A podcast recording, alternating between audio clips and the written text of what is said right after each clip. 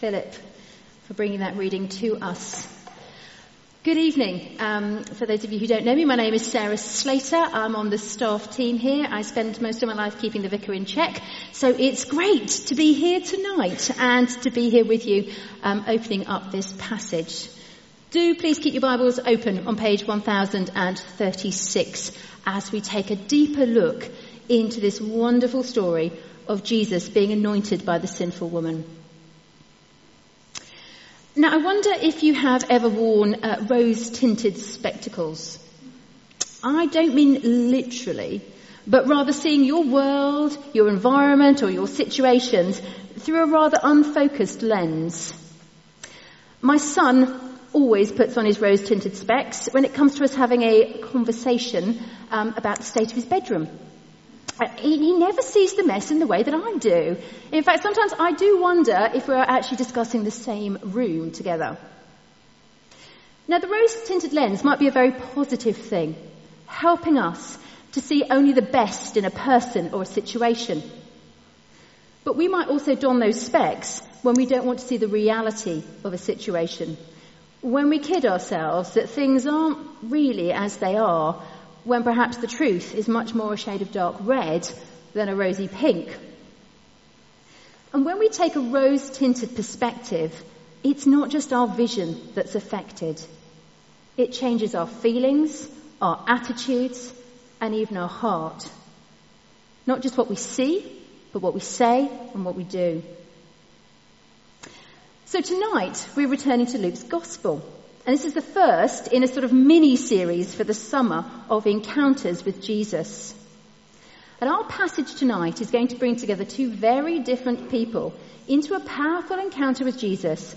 And we will see both of them see Jesus and themselves through very different lenses.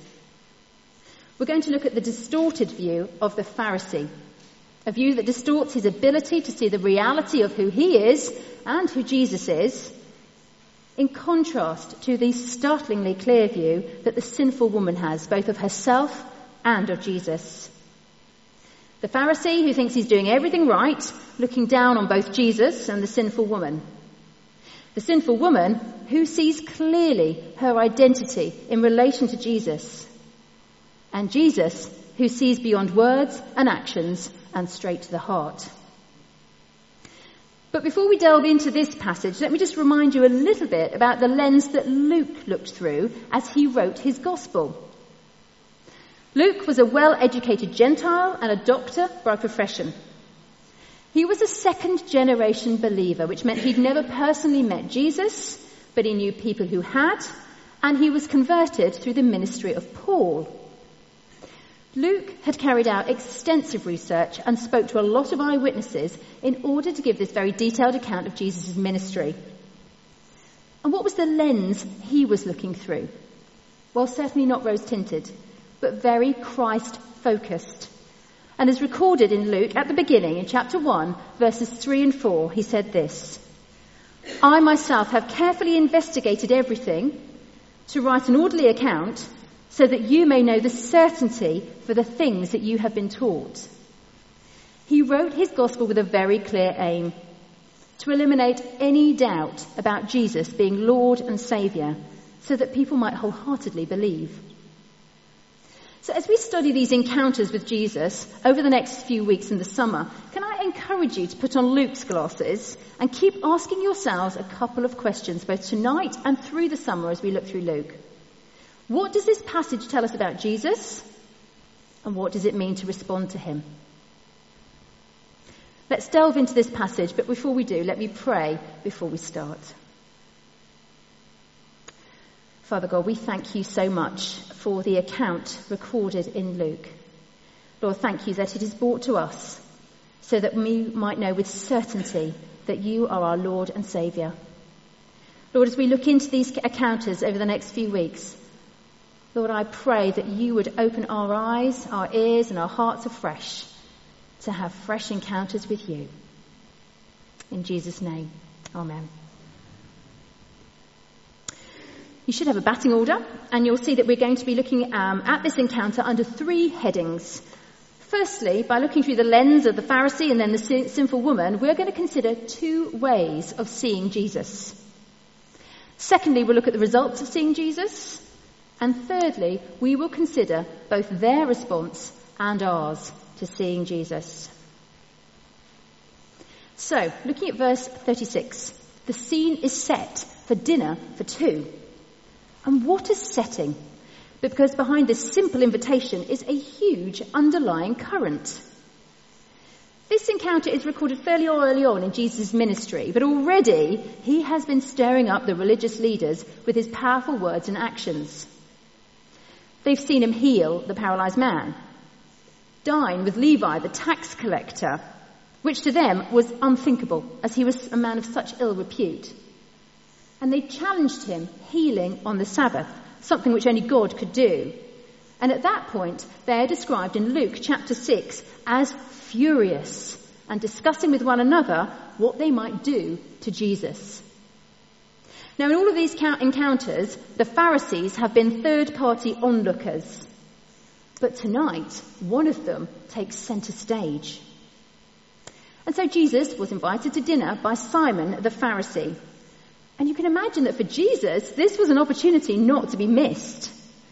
Jesus had said previously, in the presence of and targeted at the Pharisees, it's not the healthy who need a doctor, but the sick. I've not come to call the righteous, but sinners to repentance. But we know that this was not why Simon had invited Jesus to dinner. Because Simon had got some very rose tinted specs on, giving him a distorted view of both himself and Jesus. Through Simon's lens, Jesus was becoming quite a troublemaker, swelling up too much public enthusiasm about repentance, and as a result, undermining his authority as a religious leader, one who believed that righteousness came from practicing outward religious practices in the right way, at the right time, by the right person. Simon, like all the Pharisees, had a very hard heart. He had been watching Jesus change people's lives, both physically and spiritually, and yet his heart had not been touched by what he had witnessed. So it was time to have Jesus over, set the record straight, tell him who's boss, send him on his way. Dinner for two should sort this out nicely.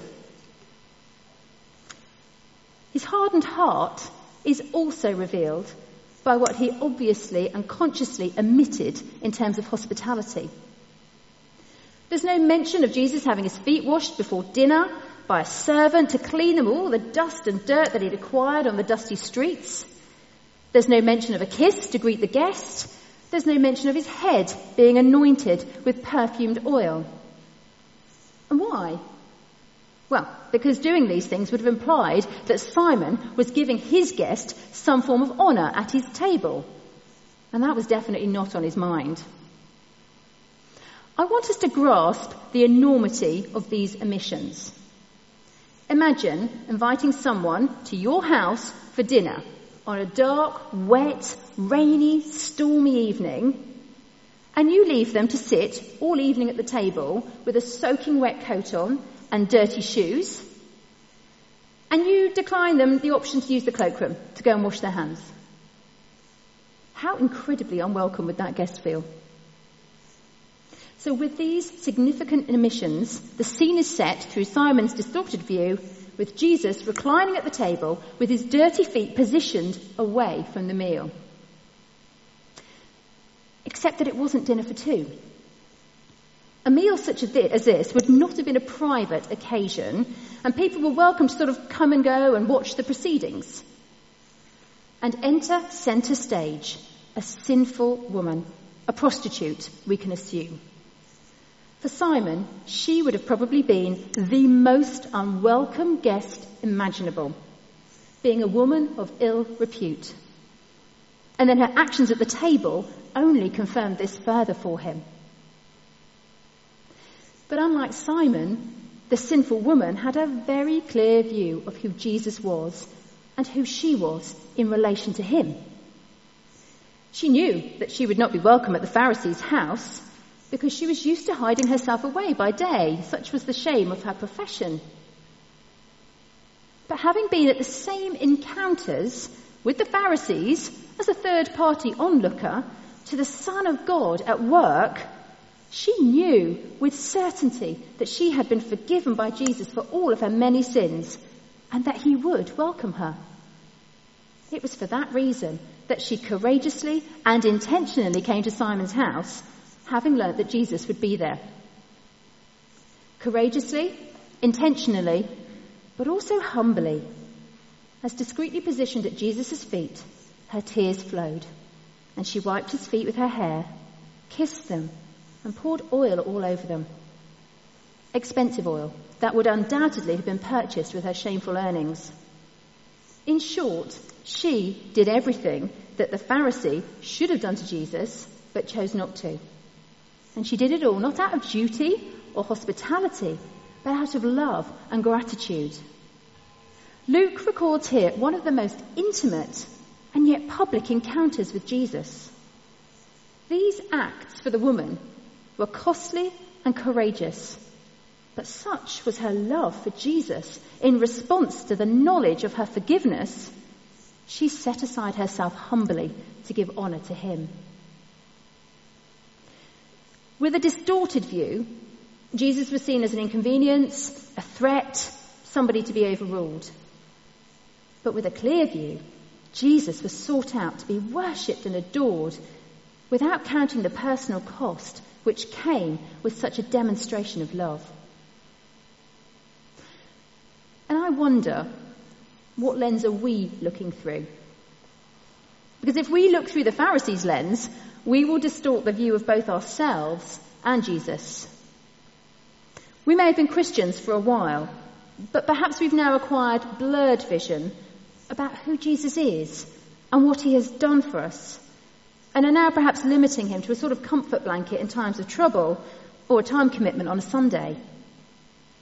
We will also distort the view of ourselves and see only the righteous, not the sinner, the healthy, not the sick. We'll start to rationalise our sin or create some sort of sliding scale of sin, depending on what's socially acceptable or not, or not, or perhaps start to compare ourselves to others in terms of relative righteousness. Or perhaps you've never really taken a good look at Jesus before and can only see perhaps the Christmas baby or the teacher of parables. Can I encourage you then to keep seeing him through the lens of Luke by reading more about Jesus in the rest of this gospel?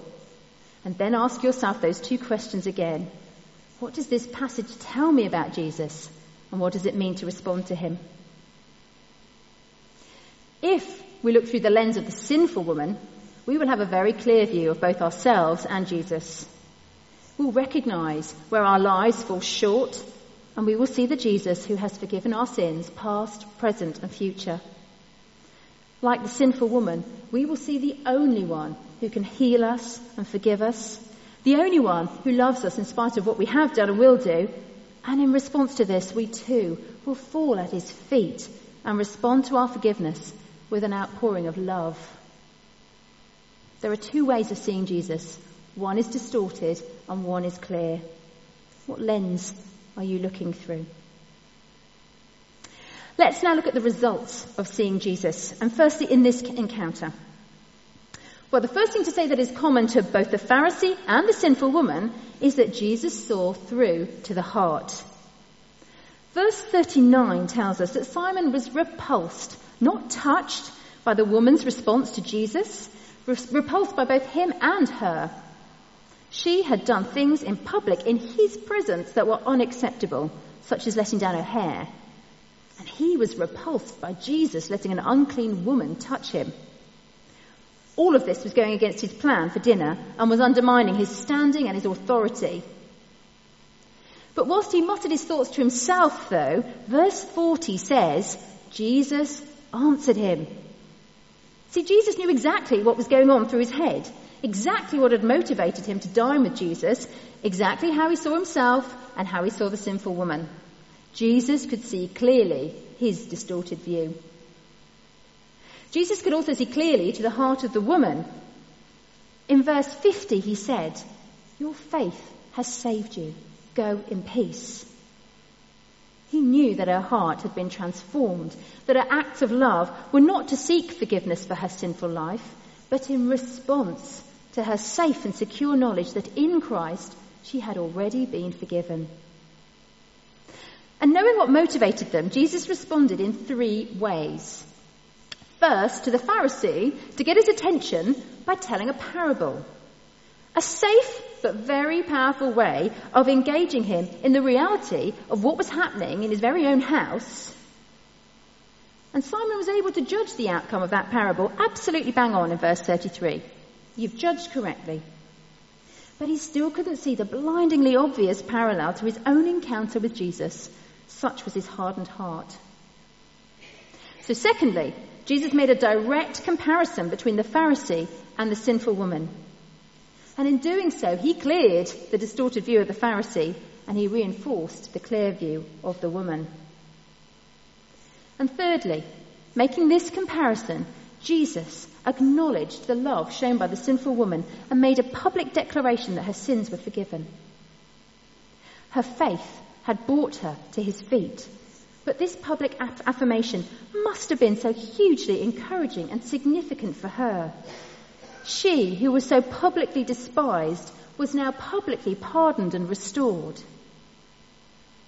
Now, the results of seeing Jesus stemmed from their view of themselves and of him, which was a mirror to the state of their hearts. You see, the Pharisee had no sense of any debt to Jesus. No need for forgiveness for his outwardly religious but inwardly sinful life, and therefore showed no love or even basic hospitality. But the sinful woman desperately needed to be forgiven and could see that Jesus had freed her from the power of her sins. And she just had to be in his presence and love. And love him with love flowing from that immense gratitude for her saved and transformed life. J.C. Ryle, who was Bishop of Liverpool in the late 19th century, describes the love shown to Jesus by the sinful woman as this. It was the effect of her forgiveness not the cause. The consequence of her forgiveness, not the condition. The result of her forgiveness, not the reason. The fruit of her forgiveness, not the root. Let's fully understand the relationship between the forgiveness Jesus offers and our love for Him. We do not need to love Jesus in order to earn our forgiveness. It's impossible to earn it. But when we see Jesus clearly and when we see our own sin clearly and the debt that has been paid for us by Jesus, we respond in love. For the Pharisee, a low and feeble sense of sin produced a low and feeble sense of the need for salvation. But for the sinful woman, a clear sense of having her sins forgiven was the lifeblood of her love to Christ. What are the results for us of seeing Jesus? Well, he sees through to our hearts too. Psalm 139 beautifully describes the God who knows the thoughts in our hearts and the words from our mouths before we do. He knows when we serve him or others out of duty rather than joy. He knows when we rely on our own strength and not his. But he also understands our weaknesses, our desire to love him but our sinful nature that so often causes ourselves to love ourselves more. Even Paul wrote of this continual struggle in Romans chapter 7. But let's be thankful that even when we look to Jesus with poor focus, his view of us is always clear and perfect. And his love for us will never diminish, even when we fail to welcome him into our lives. In love, he makes us aware of the sins in our lives but in love too, he remembers them no more. Through the cross, he publicly affirmed our redemption and restored our relationship with God. So let's look to the example of the sinful woman and remind ourselves daily that seeing Jesus through the lens of forgiveness leads to a life of love. Let's never stop being amazed by the power of the cross to defeat that hold that sin can have over us once and for all. Let's never stop being thankful for the presence of the Holy Spirit within us to guide us and encourage us. And let's keep our eyes fixed on Jesus the author and perfecter of our faith. Then we will live lives of love, overflowing with thankfulness. So we've looked at the ways of seeing Jesus and we've looked at the results of seeing him. What does this passage, though, tell us about our response to Jesus?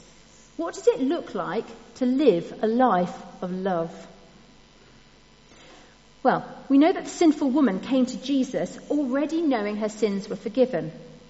Her encounter with him was intentional, as she knew where to find him, and the unwelcome nature of the venue did not deter her. We know that she intended to anoint Jesus as she came with a jar of oil. And we can see from the passage that she came in great humility. Cleaning Jesus' feet would have been the job of a servant, and she didn't consider herself worthy enough to stand in front of him, but rather rest at his feet. It's also clear that in coming to him, she offered him everything her possessions, her emotions, and her love. And the expression of her love to Christ mirrors the expression of his love to us. When Jesus died on the cross, he intentionally suffered for the sins of us all. Throughout his ministry, he made it very clear that he understood that his mission on earth would be complete only through his death. He gave himself in humility as emphasized no more clearly than when he himself washed the feet of his disciples before suffering a death assigned only to the worst of all criminals, even though he had committed no sin. He gave everything for one reason that God's redemptive plan for his people might be fulfilled and we could enjoy a restored relationship with our Creator. So it's clear how we should respond to the forgiveness poured out in abundance to us. Firstly, with intention. Intentionally spending time in the presence of God each day. Intentionally seeking forgiveness of our sins. Intentionally giving thanks for the many blessings poured out on us. Intentionally building our relationship with God through the reading of His Word and prayer. Are you seeking Jesus with intention? Secondly, with humility. There's no point coming to the God who sees our hearts with a mask on. Let's come as we are and bring before him our weaknesses, our fears, our struggle, our pride and our hearts and place them at his feet, just like the sinful woman. Are you seeking Jesus with humility? And thirdly, offering everything. Not just the parts of life that we feel comfortable handing over, not just a portion of our time, not just the money or the possessions that we won't really miss, not just some of our identity, not just the emotions we can control, not just a piece of our hearts. Are we seeking Jesus with everything? Now to do this does mean taking off the rose tinted specs to see ourselves as we really are. But you know what? When we do that, we get an even clearer view of our Lord Jesus. The more clearly we see his love for us and the forgiveness he brings, the more wholeheartedly we will love him. So at the end of our first encounter with Jesus in Luke's Gospel for the summer, can we see this passage through the lens of Luke and ask ourselves two questions? Do you know how much you are forgiven by Jesus? Stop and consider afresh each day the sacrifice he made for the forgiveness of your sins. And come to him in humility, recognizing the debt that he paid for you. Otherwise, like the Pharisee, a slight sense of our debt to God will always be reflected by our slight sense of what we give to him. And secondly, are you loving in response to his grace? Because like the sinful woman, when our hearts fully grasp the enormity of God's grace, freely given through Jesus, our hands will fully engage in loving action to God and his people. Let us see Jesus clearly and love him in response through all that he calls us to do. Amen.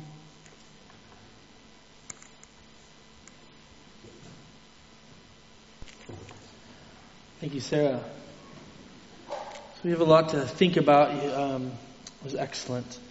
Um, what I want to do now is, I think it's a very powerful story. Um, listening and thinking about that woman and what she went through in the Pharisee. So I want us to take some time and respond in our hearts before we worship. Take some time to think about our own hearts. In the end, there's two powerful questions. Um, do you know how much you've been forgiven? And do you love in response to that grace? What I want to do is take some time where we just close our eyes and we bring our own hearts to God. We bring the only the, the things that we carry, the things that we have in our own lives. And I want to take us through a time where I pray with you and for you as we think about these things. And then we're going to lead into worship. So if you're comfortable, just close your eyes and enter in prayer as you feel comfortable. We'll start with the time of silence.